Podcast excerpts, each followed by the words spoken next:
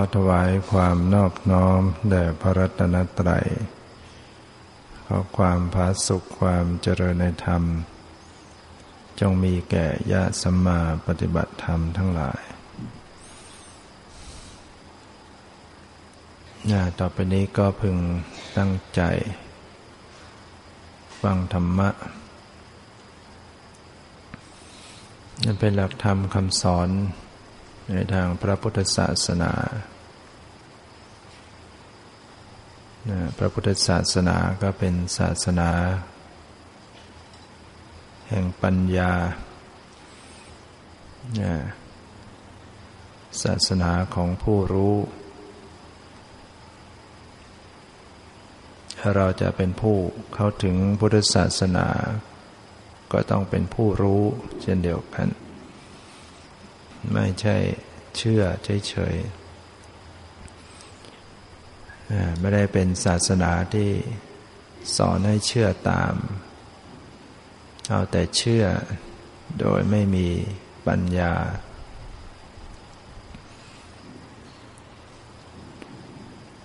ดังนั้นความเชื่อ กับปัญญาก็ต้องคู่กัน ถ้ามีแต่ศรัทธา มีแต่ความเชื่อ ขาดปัญญา ก็จะเกิดการงมงายคนที่เชื่ออะไรง่าย โดยขาดปัญญา ก็จะกลายเป็นคนงมงาย ถ้า ไปเจอำสอนที่ผิด ก็จะถลำตัวเอง ลงไปมาก จะมีปัญญามาก ใช้ปัญญาเกิน กว่าศรัทธาไม่มี ใช้แต่การคิดพิจารณามาก วิจัยวิจารณ์มาก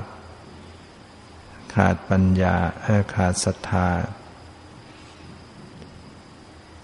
ก็จะทำให้กลายเป็นคนจับจด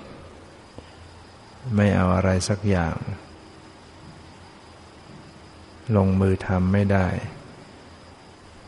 เพราะว่ามันไม่เชื่อ ไม่ศรัทธา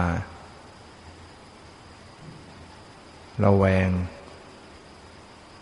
นะมีปัญญาใช้ความคิดพิจารณา ขาดปัญญาก็เลยกลายเป็น จับจดไปหมด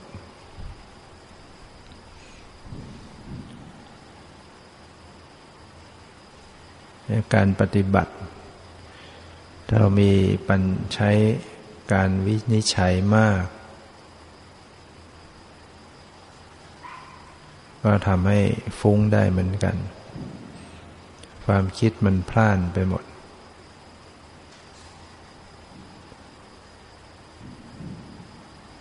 มีศรัทธา มีศรัทธาเข้าร่วม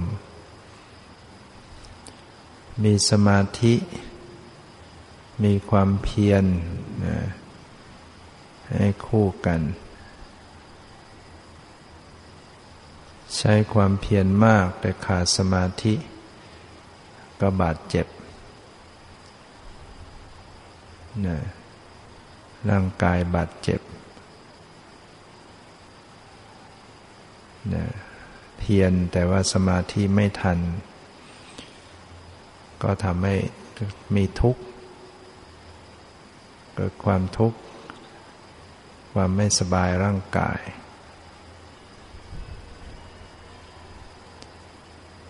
สมาธิมากความเพียรหย่อนน้อย ก็ทำให้ไปนิ่งเฉยๆ แล้วบางคนก็หลับนะที่จริงจิตที่มันเริ่มเข้าสู่สมาธิ มีความเคลิ้มเคลิ้มตัว ถ้าไม่ขนขวายไม่ภาคเพียรไม่ใส่ใจ มันก็จะ ลงไปสู่ผวัง เป็นความหลับ นั่งกรรมฐานได้ไหลหลับ สมาธินำหน้าความเพียรไม่ทัน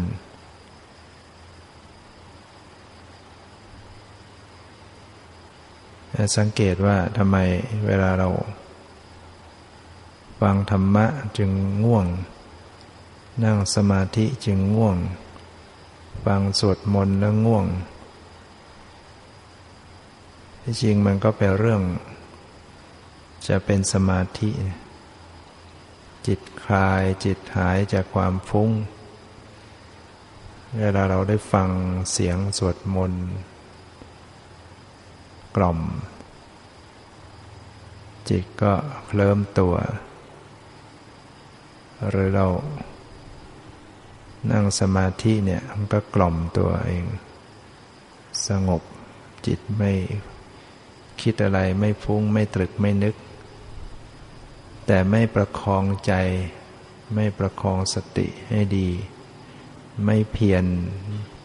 พยายามที่จะระลึกรู้ใส่ใจให้ดี มันก็หลับได้ ฉะนั้นต้องให้มีสมาธิมีความเพียรพอกัน ส่วนสตินั้นมีให้มากได้สติมีมากได้ก็ดี ระลึกรู้ให้มาก แต่ ถ้ามีสติมาก แล้วเกิดความพอใจติดใจในความเป็นผู้มีสติ หลงตัวเอง เพลินหลงกับสติว่าตัวเองมีสติมาก ก็กลายเป็น ขัดฝางความเจริญของสติปัญญา สติเป็นเรื่องดี แต่ความยึดถือความพอใจในสติเป็นเรื่องกิเลส โดยเฉพาะคนที่ปฏิบัติมาก ๆ ผ่านยานขึ้นไป ยานวิปัสนาญาณที่หนึ่งที่สองที่สามขึ้นสู่ยานที่สี่อย่างอ่อน อุทยพยายานอย่างอ่อน เป็นตรุณะวิปัสนา ย่อมเกิดวิปัสนูกิเลสได้ คนก็เกิดเป็นโอภาษแสงสว่าง บางคนก็เกิดปีติความอิ่มเอิบใจอย่างมาก เกิดปัสสติความสงบอย่างมาก เกิดสติระลึกว่องไวอย่างมาก เกิดความเพียร มาก เกิดความน้อมใจเชื่อมาก เหล่านี้เป็นต้นซึ่งสิ่งเหล่านี้ก็เป็นสิ่งดีทั้งหมดนะมีสมาธิมีความสงบ มีปิติ มีความสุข มีความเพียรมีสติ เป็นเรื่องดีทั้งหมด แต่มันเสียตรงที่ ไปเพลินไปพอใจไปติดใจเมื่อเกิดความพอใจติดใจ ญาณปัญญามันก็จะอยู่แค่นั้น ไม่เจริญท่านจึงเรียกว่าเป็นวิปัสสนูกิเลส เป็นความเศร้าหมองของวิปัสสนาทำให้ไม่เห็นสภาวะเกิดดับแยบคายต่อไป ฉะนั้นก็ต้องรู้เท่าทันต่อความติดใจ ความพอใจเพราะขณะนี้เกิดความพอใจ เกิดความติดใจ รู้เท่าทันก็จะละออกไป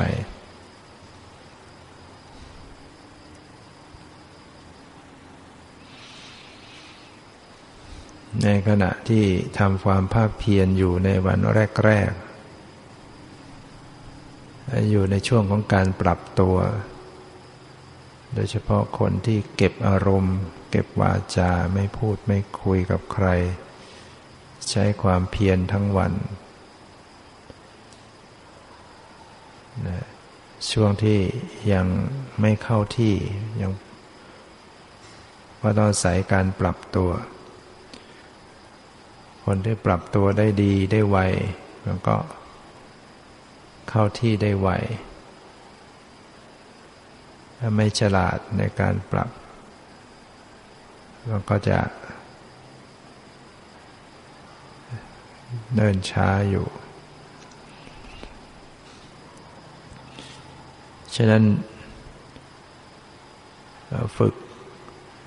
เก็บตัวปฏิบัติเนั้นก็จะมีความเคร่งเคร่งเครียด เคร่งตึง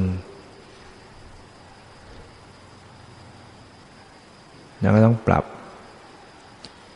ปรับผ่อนให้ดี คลี่คลาย วางท่าทีให้เหมาะสมในการปฏิบัติ เวลานั่ง ก็วางท่าทางของกายที่นั่งให้มัน สบาย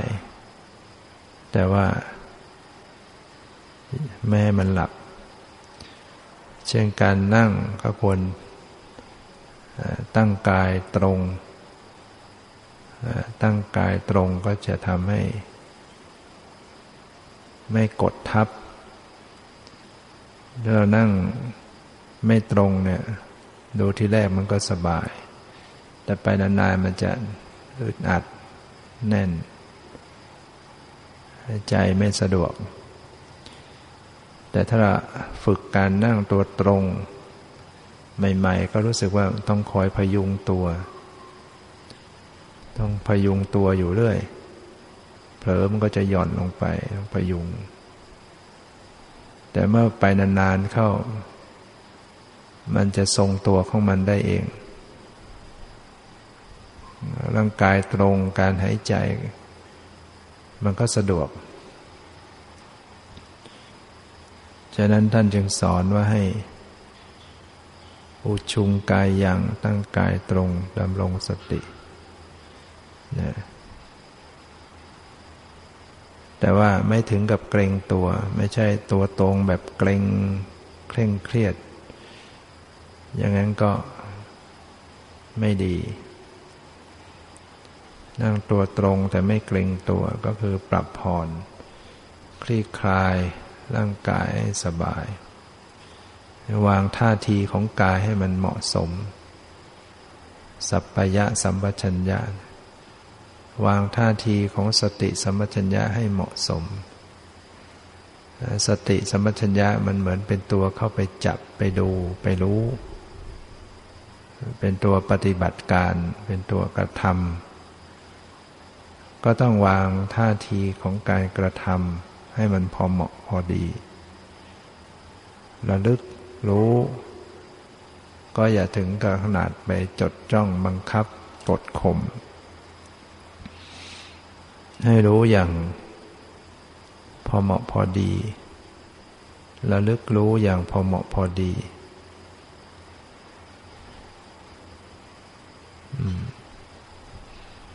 เราต้องอาศัยความสังเกตพิจารณา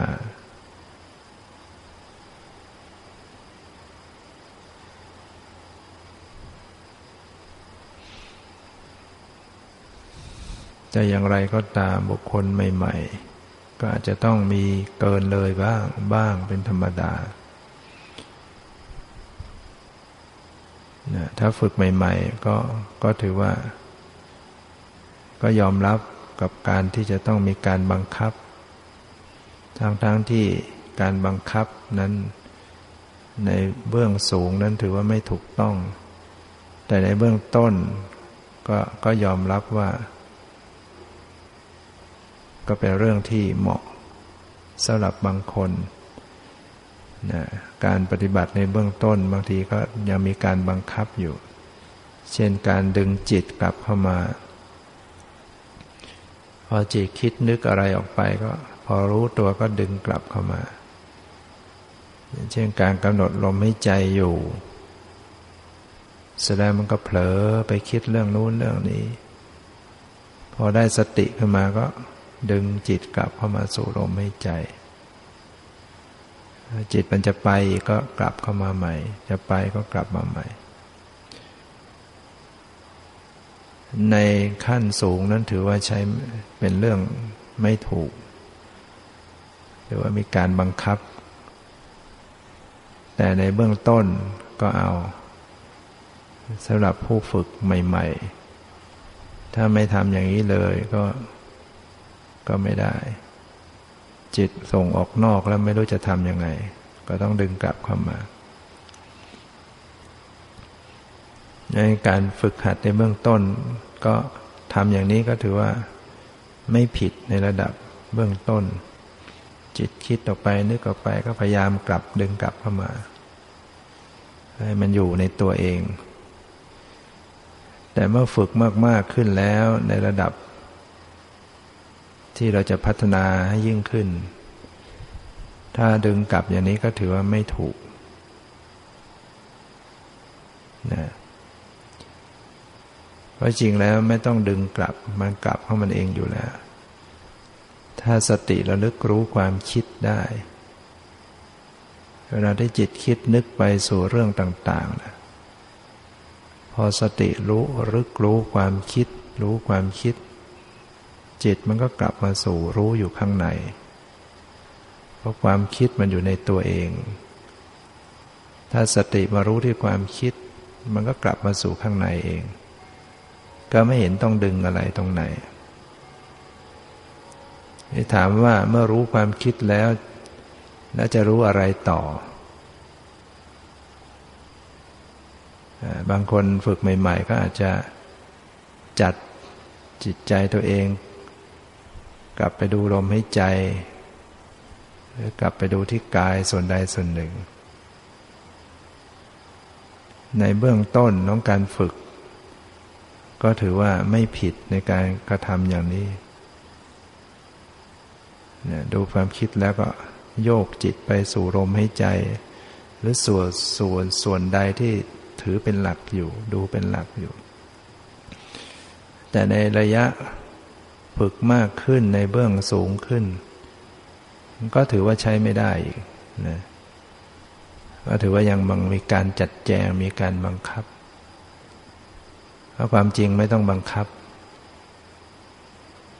แล้วถามว่าถ้าไม่บังคับเราจะดูอะไรต่อ เมื่อกำหนดความคิดแล้วจะดูอะไรต่อคำตอบก็ดูรู้สิ่งที่มันเกิดต่อ มันมีอะไรเกิดขึ้น ก็รู้อันนั้น มันต้องมีอยู่นะสภาวะมันมีอยู่ตลอดเวลา ไม่มีการว่างเว้น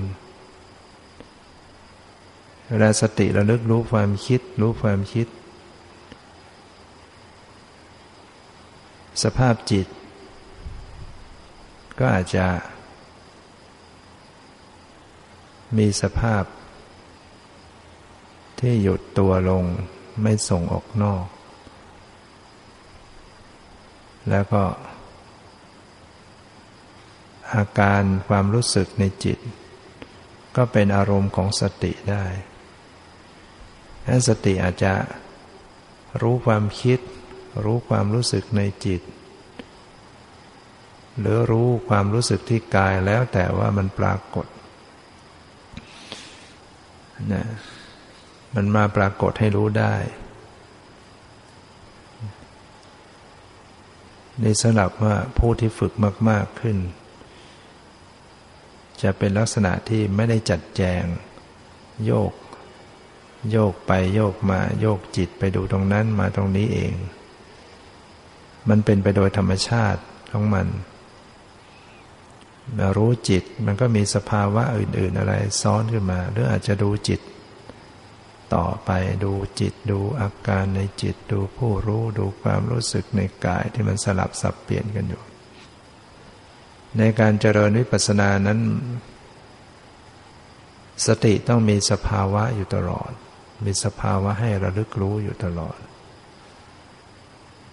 หรือว่ามีปรมัตอารมณ์ ให้สติระลึกรู้อยู่ตลอดเวลา ถ้าขณะใดสติหาปรมัตไม่เจอ นั่นก็ตกจากทางเนี่ยตกไป ความจริงปรมัตธรรมมีตลอด แม้ในขณะที่จิตมันนิ่งๆว่างๆมันก็มีจิตเป็นผู้ดูอยู่ ดูความว่างอยู่ ดูผู้เป็นผู้รู้ความว่างอยู่ นั่นแหละ ก็คือสภาวะที่ปรากฏดังนั้น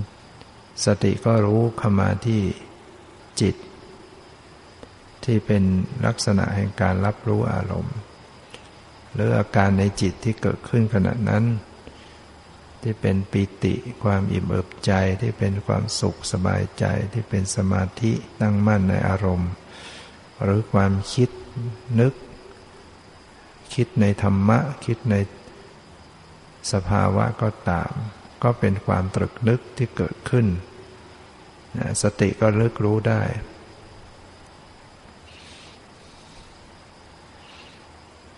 ฉะนั้นเราก็ต้องทำความเข้าใจ ในการฝึกนะฝึกจิตใจเนี่ยนะมันไม่มีว่าเราจะต้องทำแบบเดียวกัน เหมือนกันทุกอย่าง และระดับคนปฏิบัติก็ไม่ไม่เท่ากัน การพัฒนาช้าเร็วกว่ากัน จะให้คนอื่นเหมือนตนเองจะให้ตนเองเหมือนคนอื่นมันก็ไม่ได้ ฉะนั้นก็ต้องประเมินตัวเองรู้ประมาณของตัวเอง ถ้ามันยังอยู่ในขั้นที่ ยังต้องจัดแจงอยู่ ต้องดึงมาอยู่ ต้องจัดอยู่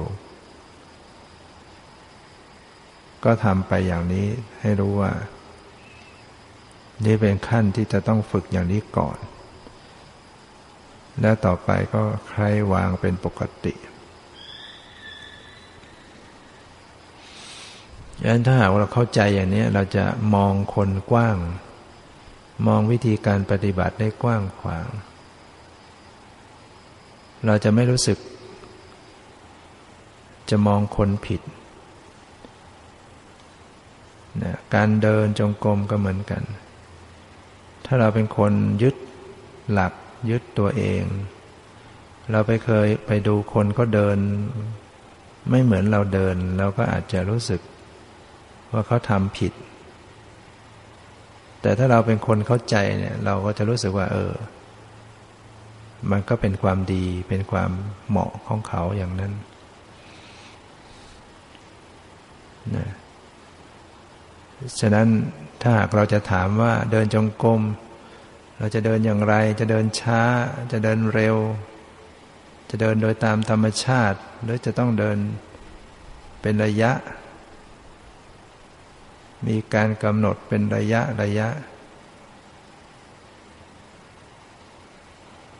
อันเนี้ยมันไม่ใช่ว่ามันจะตายตัว ฉะนั้น การจะเดินเร็วเดินช้าอยู่ที่ภาวะของตัวเอง ว่ามันเหมาะสมกับเราอย่างไร บางคนเดินเดินไวมันมีสติ บางคนเดินช้ากับ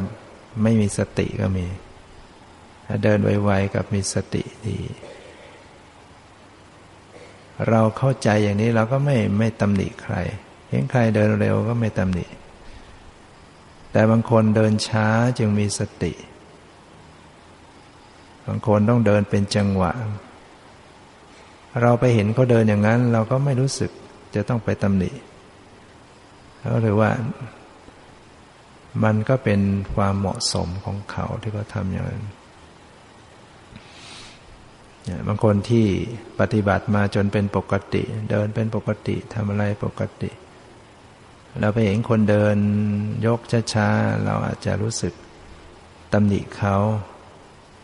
แสดงว่าเรามองแคบ มองใจเรามองแคบ มอง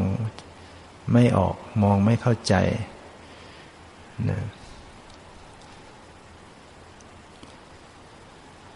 คนเป็นในช่างเนี่ย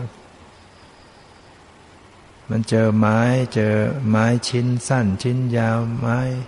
อะไรมันเอาทำมาใช้ประโยชน์ได้หมดอะ คนเป็นช่าง มันมองออกไม้ชิ้นอย่างนี้จะจัดยังไงไม่ แต่ถ้าคนเป็นไม่เป็นช่างเนี่ยทำอะไรไม่ค่อยได้ทำอะไรดีต้องไม้ที่มันมีเป็นเหลี่ยมมีขนาดได้ขนาด ถึงจะมาตัดมาทำนะช่างจริง ๆเขา เขาเก่ง เขาก็ทำอะไรได้นะมองออกเหมือนโยมที่เก่งในการทำอาหารเนี่ย เจออะไรมันหยิบอะไรมันทำมาเป็นอาหารได้ทั้งนั้น จะจัดพลิกแพลงเป็นอาหารแบบนั้นแบบนี้เป็นขนมอย่างนั้นอย่างนี้ แม้แต่ผักมันก็ทำเป็นขนมได้ดูอย่างอะไรที่ดอกสโน ปกติก็ก็ทำเป็นกับข้าว คนเข้าใจมันก็เอามาทำเป็นขนมก็ได้ อะไรอย่างเนี้ยคนที่เข้าใจเนี่ย มันก็เข้าใจในเรื่องเหล่านั้น มันก็สามารถจะพลิกแพลงอย่างนี้พูดมาถึงว่า ให้เราเข้าใจมองคนอื่น เข้าใจ หรือว่า เราจะได้ไม่สงสัยตัวเราเองด้วยว่า เอ๊ะเราควรจะทำยังไงก็ให้ดูความเหมาะสมของเรา ถ้ามันยังต้องเดินช้าๆ ถึงจะมีสติก็เดินช้าๆ ถ้าเดินช้าอย่างนี้แล้วมันมันเครียดมันเกร็งอะเราก็ปรับให้มันสบายขึ้น ให้มันเดินสบายขึ้นอีกหน่อย อย่างเนี้ยมันก็เป็นระดับ สรุปแล้วว่าในขั้นดำเนินเนี่ยในขั้นเบื้องต้นเนี่ยมันเป็นเรื่องที่ทำกันได้หลาย ๆ อย่างแม้แต่ขั้นแค่เดินจงกรมเนี่ยมันก็มีวิธีฝึกหลายอย่างสรุปแล้วทำยังไงให้มีสติอยู่กับตัวทำยังไงที่ฝึกแล้ว เรามีสติมีจิตใจอยู่กับเนื้อกับตัวเนี่ยเป็นเรื่องใช้ได้ ในขั้นต้นนะ จะใช้คำบริกรรม หรือจะใช้ดูรู้เฉยจะเดินช้าเดินเร็วเดินปกติ ถ้าสามารถทำให้จิตใจมันอยู่กับเนื้อกับตัว คือมันรับรู้รู้ตัวรู้สึกอยู่ในตัว ไม่หลุดไม่ลอยไม่คิดไปเรื่องอื่นได้มาก มันอยู่ในตัวได้มาก นั่นคือความถูกต้อง เพราะเป้าหมายของการฝึก ก็คือต้องการให้มันมีสติอยู่กับตัว รู้ตัวอยู่ เพื่อจะได้นำมาสู่ปัญญา เมื่อเราฝึกแล้วมีสติอยู่กับเนื้อกับตัวได้ ตอนนี้เราก็เริ่มทำเข้าไปสู่ ความถูกต้องยิ่งขึ้น เช่นเคยใช้คำบริกรรมอยู่ เคยใช้ สมุติอยู่ ก็เริ่มปล่อยออก ใช้ลองระลึกรู้เฉยๆดู สัมผัสความรู้สึกระลึกให้ตรงกับความรู้สึกดู อันนี้ก็ต้องปรับเข้ามา ปล่อยสมุติออกไป ปล่อยสมุติออกไป เหลือแต่ความรู้สึก เหลือแต่การระลึกรู้เฉยๆ หรือว่าเคยเดินช้าแล้วก็นานๆเข้า สติมันอยู่กับเนื้อกับตัวดีแล้ว แล้วก็เริ่มเดินเป็นปกติขึ้น หรือว่าเดินไปแล้วรู้สึกมันเคร่งตึง เดินช้ามันเคร่งตึงอ่าแล้วก็ปรับเดินเป็นปกติก้าวอย่างปกติขึ้นแต่ถ้าหากว่ารู้สึกว่า เออ มันหลุดไปหมด เดินสติไม่มีไม่รู้ตัว เราก็ต้องมาเน้นใหม่ ข้ามาปรับให้มันดีใหม่ โดยการใช้สมมุติเข้ามาใหม่ เดินช้าขึ้นมาใหม่เนี่ยแต่เมื่อฝึกมากขึ้นมากขึ้นแล้ว ก็ต้องเดินไปสู่จุดเดียวกัน ก็คือการเข้าไปสู่ปรมัตการระลึกรู้ให้ตรงต่อปรมัตธรรมที่กำลังปรากฏ แล้วปล่อยสมุติออก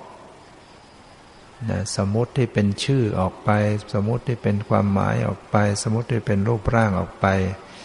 เหลือแต่ความรู้สึก เหลือแต่สภาวะที่เป็นปรมัตธรรมอันนี้ก็แล้วแต่ว่าใครจะเข้าถึงได้ไวได้ช้าได้เร็ว กว่ากันก็อยู่ที่การปรับเข้าไป ฝึกเข้าไป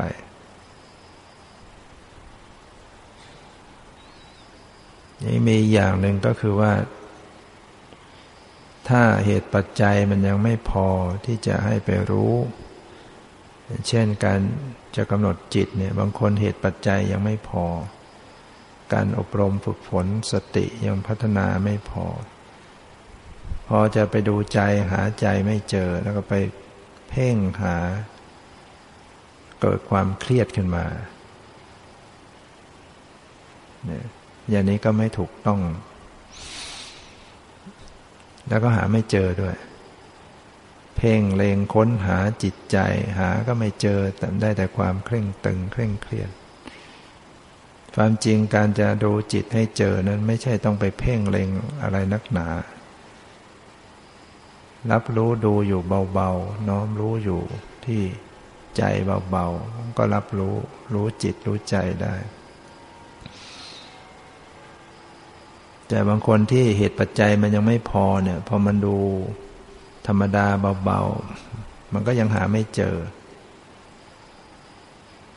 มันจะหลุดจะลอยไปหมดนั้นเราก็ต้องอบรมอบรมไปก่อน บ่มไปก่อน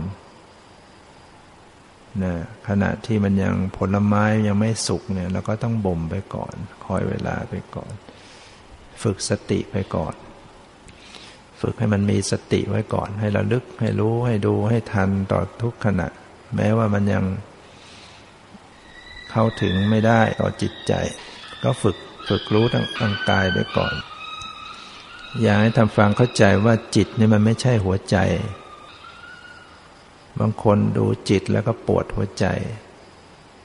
นั่นแสดงว่าไปจี้ที่สรีระ ไปเพ่งที่สรีระร่างกาย จิตมันไม่ใช่ร่างกาย หรือปฏิบัติไปแล้วสึกหัวใจมันเต้นตึกตึกเต้นตึกตักอยู่ นั่นก็ไม่ใช่จิตเนี่ยนั่นเป็นหัวใจเป็นสรีระเป็นร่างกาย แต่มันก็เป็นปรมัตนะเวลากำหนดเข้าไปจับความรู้สึกที่เต้นหัวใจก็นั่นถือว่ากำหนดรูปธรรม ไปรับในส่วนของรูปธรรม แต่ยังไม่ใช่จิต จิตมันเป็น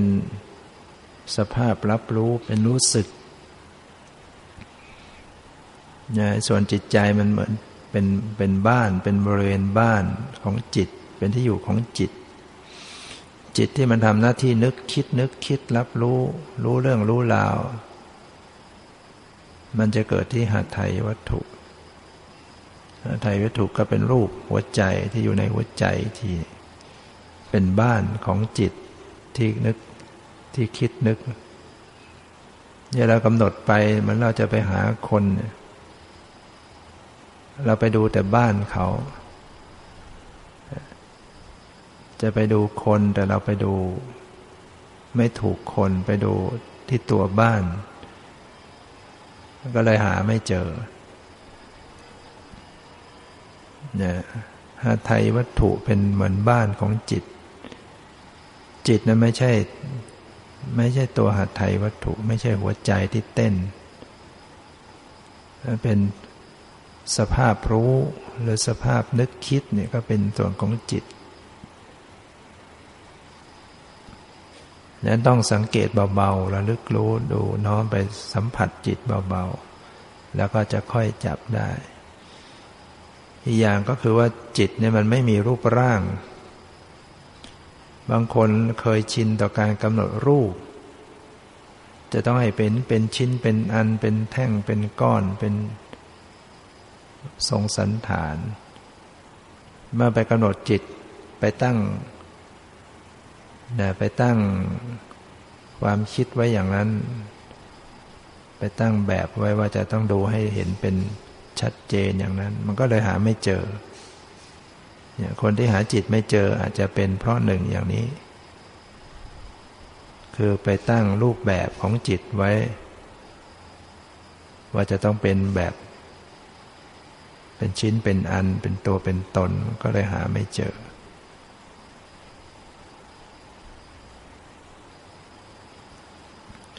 เหมือนเราไปตั้งแบบไว้ว่า จะไปหาคนคนใดคนหนึ่ง แต่เราไปสร้างภาพเขาผิดนะเราสร้างว่า คนคนนี้เราไปสร้างว่าจะต้องมีหนวดมีเขามีผ้าโพก เสร็จแล้วเราเข้าไป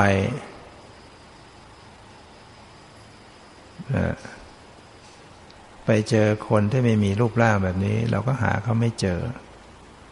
เพราะเราไปสร้างภาพไปอย่างนั้น อันนี้เหมือนกันเราไปสร้างรูปแบบของจิตไว้ ว่าเป็นรูปร่างเป็นตัวเป็นตนเป็นชิ้นเป็นอันมันก็เลยหาไม่เจอ ที่จริงจิตมันเป็นเพียงธาตุรู้สภาพรู้จะแล้วเราต้องเข้าใจลักษณะของจิต ว่าจิตนี่มันไม่ได้เป็นรูปร่างอะไร เป็นอสรีละคือไม่มีรูปร่างทูรังคมัง เอกจรังอสีรังกุหาสยังทูรังคมังจิตนี้ไปไกล เอกจรังไปเกิดขึ้นทีละดวงนะอาศิริลังไม่มีรูปร่างคูหาสยังมีถ้ำเป็นที่อยู่อาศัย สายอไทยวัตถุเกิดโดยเฉพาะจิตที่นึกคิดเนี่ยเยจิตตังสัญญเมสันติโมกขันติมรพันธนา ชนเราใดสำรวมระวังรักษาจิตได้ ชนเหล่านั้นจะพ้นจากเครื่องผูกแห่งมารมีสติตามรู้ดูเท่าทันต่อจิตใจ รักษาใจ ถ้าเรามีสติตามรู้จิตได้ ก็เท่ากับรักษาจิตไว้ สำรวมระวังรักษาจิตได้ ถ้ามีสติรู้ทันเนี่ยจิตมันก็ จะไม่ปรุงแต่งไปเป็นอกุศล แล้วก็จะทำให้รู้ลักษณะของจิต หรือว่ามันปรุงขึ้นมาเป็นอกุศล รู้เท่าทันมันก็แปรเปลี่ยนไป จิตที่เป็นกุศลอกุศลก็ตาม ก็มีลักษณะของความเปลี่ยนแปลงเกิดดับ ไม่เที่ยงเป็นทุกข์เป็นนัตตาเหมือนกัน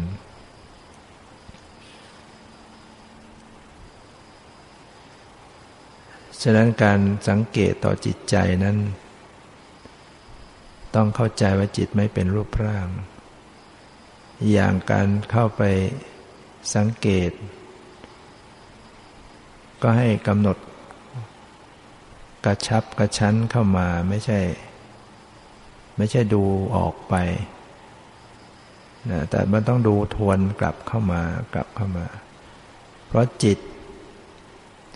มันก็เป็นผู้ดูนั่นแหละ จิตเวลาที่กำลังทำหน้าที่ปฏิบัติ จิตที่มันมีสติสมัชัญญะ มันก็ทำหน้าที่เหมือนเป็นผู้ดูอยู่ แล้วมันไปดูออกไปดูออกไปดูตรงนั้นดูตรงนี้ มันก็หาไม่เจอตัวมันเอง แต่ถ้ามันดูทวนกลับดูกระชับกระชั้น เข้าหาที่ผู้ดู มันก็จะรู้มันก็จะรู้สึกตัวมันอันนี้เรียกว่าจะดูจิตหาจิตในลักษณะที่เรียกว่าเป็นผู้รู้ หาจิตในใน ลักษณะที่เป็นผู้รู้เนี่ยต้องต้องกระชับกระชั้น สั้นเข้ามา รู้สึกขึ้นมา จิตรู้สึกตัวมันเอง แล้วก็สังเกตตัวมันว่า สภาพรู้ก็เป็นมีกระแสของการรับรู้หมดลงหมดลง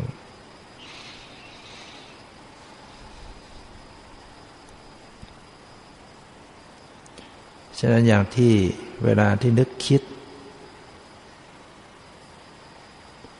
แล้วมีสติเข้าไประลึกรู้ความคิดเนี่ยมันก็เท่ากับว่ามันมีนามสองอย่างนะนามนามคิดกับนามผู้รู้ ถ้าสติมันระลึกได้สองชั้น นอกจากจะรู้ความคิดแล้วมันก็รู้ผู้รู้ด้วย หรือเวลาได้ยินเสียง มีสติไประลึกรู้สภาพได้ยินลึกรู้สภาพได้ยิน มันก็เท่ากับมีนามสองอย่าง มีนามได้ยิน กับมีนามผู้รู้ความสภาพได้ยิน ผู้รู้ได้ยินกับสภาพได้ยินคนละคนละอันกันแล้วก็เป็นนามด้วยกัน ได้ยินกับผู้รู้ได้ยินคนละอย่าง ได้ยินเกิดที่หู ผู้รู้ได้ยินเกิดที่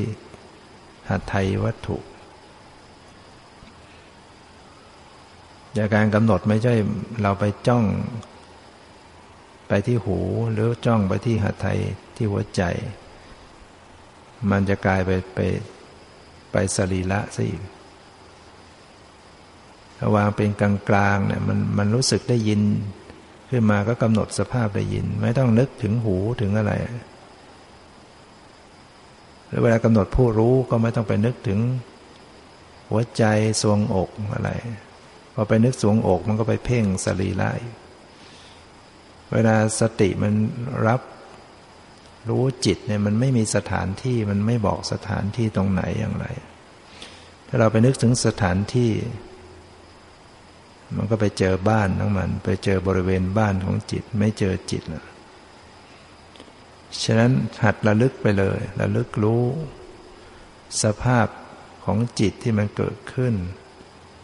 ความคิดปรากฏก็รู้ มันจะอยู่ตรงไหนก็ช่างมัน ได้ยินปรากฏระลึกรู้ได้ยิน มันจะอยู่ตรงไหนก็ช่างมัน จับได้ก็แล้วกัน ปรากฏเป็นสภาพได้ยินว่ารู้เลย ได้ยิน ผู้รู้ได้ยิน นะคนละอย่างกันฉะนั้นเวลาที่มีสติไประลึกรู้สภาพได้ยินได้ยิน ในขณะนั้นแหละ มันก็ระลึกรู้ตัวของมันเองนะก็คือผู้รู้อันต่อมา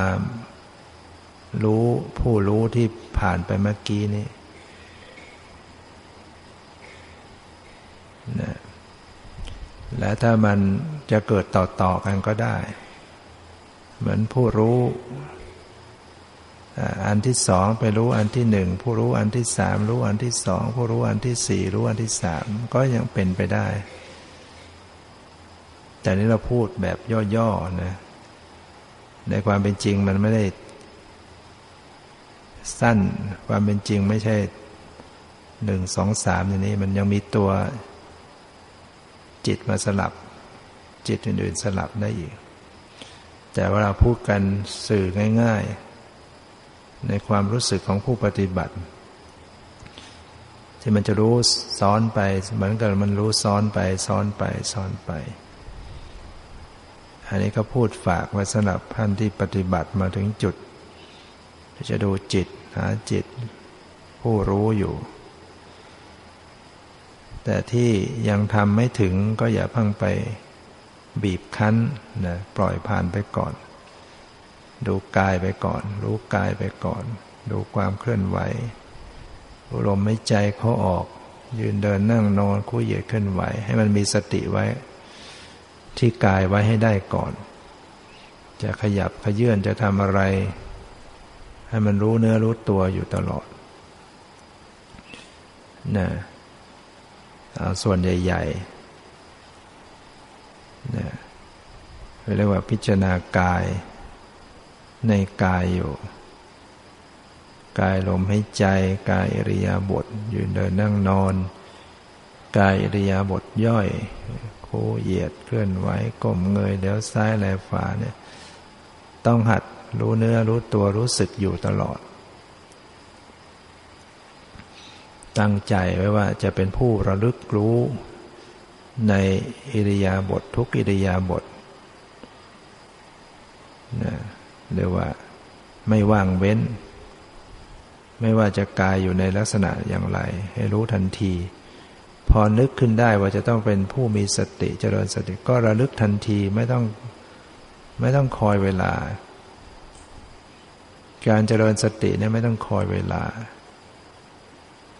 ไม่ต้องเสียเวลา เวลาจะระลึกก็ระลึกทันทีเลย ไม่ว่ากายนะมันจะอยู่อย่างไร ใจจะอยู่อย่างไร จะทำอะไรอยู่ก็ตามพอจะระลึกก็ระลึกรู้ทันที จับความรู้สึกเข้าไปในขณะนั้นทันทีนะไม่ใช่คอยว่า เออ เดี๋ยวไปนั่งให้เรียบร้อยก่อน แล้วก็จะเริ่มเจริญสติ ระหว่างที่เดินไป ไม่เลย ไม่เลยเลิกรู้ ขณะที่ขยับตัวจะนั่งก็ไม่เลยเลิกรู้ จนไปนั่งเรียบร้อย แล้วถึงจะเริ่มเจริญสติอย่างนี้มันก็ พัฒนาไปช้า เพราะว่าทิ้งช่วงผ่านการเผลอไปมาก ต้องมีสติทันทีไม่ว่าจะอยู่ตรงไหน หรือไม่ใช่ว่าเราจะเจริญสติ เดี๋ยวเราจะไปเดินจงกรมเจริญสติในการเดินเดินจ้ำไปจ้ำไปไปหาที่เดินจงกรมระหว่างที่เดินจ้ำไปนั้นไม่ได้ระลึกรู้เลย อย่างนี้ก็ไม่ไม่ถูก ขณะที่เดินหาที่เดินจงกรมขณะนั้นก็ต้องระลึกรู้แล้วรู้ตัวเองทุกระยะไปเนี่ย เนี่ยต้องหัดต้องหัดฉุกรู้ ทันทีทันใด เมื่อได้สติ หรือจำขึ้นมาว่าต้องเป็นผู้เจริญสติ ก็ระลึกทันที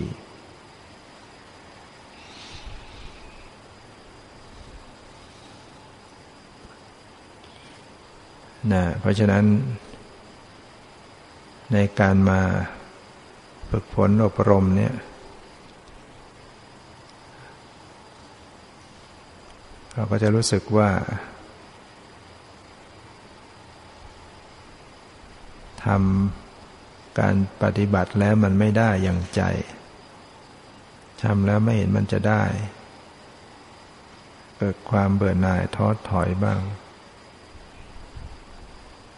นะก็ขอให้เราได้ใจเย็น จับยอมรับ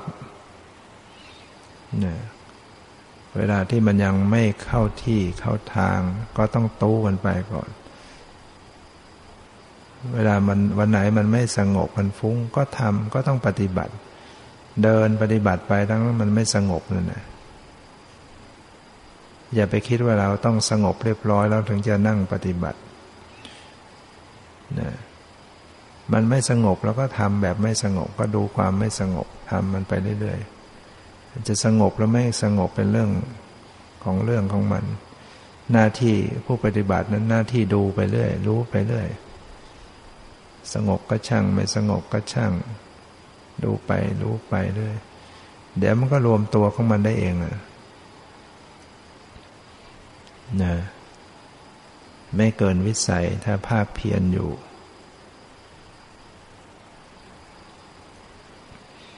ในวันแรก ๆ ก็ต้องมีฟุ้งบ้าง ธรรมดา มีง่วง มีฟุ้ง มีราคะ มีพยาบาท มีท้อถอยหงุดหงิดสงสัย ให้ยุ่งไปในจิตใจก็ต้องยอมรับนะไม่ยอมแพ้ยอมพับนะเราเป็นนักต่อสู้มันก็นักมวยที่เขาขึ้นเวทีแล้วก็สู้เขาไม่ได้ ก็อย่าพังไปนอนนะเยาะก็ประคองตัวเองไว้เรื่อยๆก่อนนะดูไปเรื่อยๆ เดี๋ยวเราก็มีโอกาสนะถ้าหมดกำลังใจซะก่อนมันก็แพ้แน่นอนนะเพราะนั้นต้องภาคเพียรพยายามฝึกฝน ต่อสู้ขยัน ให้โอวาทตัวเอง อบรมสั่งสอนตัวเองถ้าเรามัวท้อถอยต่อความทุกข์ความยากลำบากระดับนี้ แล้วเราจะทิ้งมันไว้ ปล่อยกิเลสนี้ไว้ เราจะไปเจอความทุกข์มากกว่านี้เยอะ ยิ่งความทุกข์ในนรกเนี่ย ถามตัวเองว่าเรามีสิทธิ์จะไปไหม เราพ้นหรือยังเรามีบาปมีกรรม อยู่บ้างหรือไม่ที่จะไปอบาย จะตายอย่างไม่เผลอสติได้หรือไม่นะฉะนั้นถ้าเราไปตกเสวยผลในนรก มันร้อนกว่านี้มันทุกข์มันยากลำบากกว่านี้อันนี้มันทุกข์ขนาดนี้มันไม่เท่าไหร่ ความทุกข์ที่เราลงทุนไปเนี่ย มันก็จะให้ผลประโยชน์ ความสุขสงบในบรรปลาย ก็ต้องต่อสู้ต้องภาคเพียรต้องอดทน นึกถึงว่าพระพุทธเจ้าก็ยังสละความสุขทางวังออกมานอนกลางดินกลางทราย พระองค์ไม่ยิ่งหนักกว่าเราหรือ เพราะว่าเคยแต่ได้รับอารมณ์ที่ดี ๆ ร่างกายไม่เคยกระทบร้อนกระทบความลำบากอย่างนี้ แต่พระองค์ก็ยังมาอยู่ได้ บินตบาทได้อาหารก็ไม่ปราณีก็ยังฉัน นอน ไม่มีที่มุงที่บังอะไรขนาดนี้ด้วยซ้ำ นะพระองค์ยังสละออกมาได้ นึกถึงพุทธเจริยาก็จะช่วยปลุกใจให้เราต่อสู้ภาคเพียร การทุกข์ยากลำบากของเรานี่เปรียบกับพระองค์แล้วของเรามันเล็กน้อยเหลือเกินนะพระสาวกบางองค์นี่เพียรตลอดวันตลอดคืน ไม่ยอมนอนจนตาแตกก็ได้สำเร็จเป็นพระหันบางคนเดินจงกรมตลอดจนเท้าแตก เท้าเดินไม่ได้ นั่งคลานไปปฏิบัติกันอย่างนั้น จึงได้ประสบความสำเร็จนะหรือว่า เตือนตัวเองว่าชีวิตของเราเนี่ยมันไม่แน่นอน ความตายมาถึงกับเราเมื่อไหร่ก็ไม่รู้ เราเห็นไหมคนตายเป็นเด็กเป็นหนุ่มเป็นสาวก็มีอยู่เยอะ ถ้าเราประมาท คอยเวลาไม่ขนขวาย เราอาจจะหมดโอกาส ชีวิตไม่แน่นอน ความตายเป็นของแน่โอกาสที่เราได้ฝึกฝนอบรม ธรรมะคำสอนก็มีอยู่แล้ว ผู้ชี้ทางบอกทางก็บอกอยู่แล้ว ทางเดินก็มีอยู่แล้ว เหลือแต่ผู้ที่จะเดินทางเท่านั้น ผู้ที่จะต้องใช้ความเพียรมุ่งหน้าฝ่าฟันไป ความเพียรไม่มีความเพียรได้มีขึ้นมา ความสำเร็จก็ย่อมจะเกิดขึ้น ทางแม้ไกลถ้าเราไม่ถอยเราลุดหน้าไปเรื่อยไปเรื่อยมันก็ต้องถึงขั้นสักวันเนี่ยอย่างน้อยก็จะได้ความอุ่นใจสบายใจความสัมผัส ความสงบความโปร่งความเบาในจิตใจขึ้นมาได้นะการปฏิบัติเนี่ยมันต้องมีผลเกิดขึ้นวันนี้ก็พอสมควรกับเวลาขอยุติไว้แต่เพียงเท่านี้ ความสุขความเจริญในธรรมจงมีแก่ทุกท่านเถิด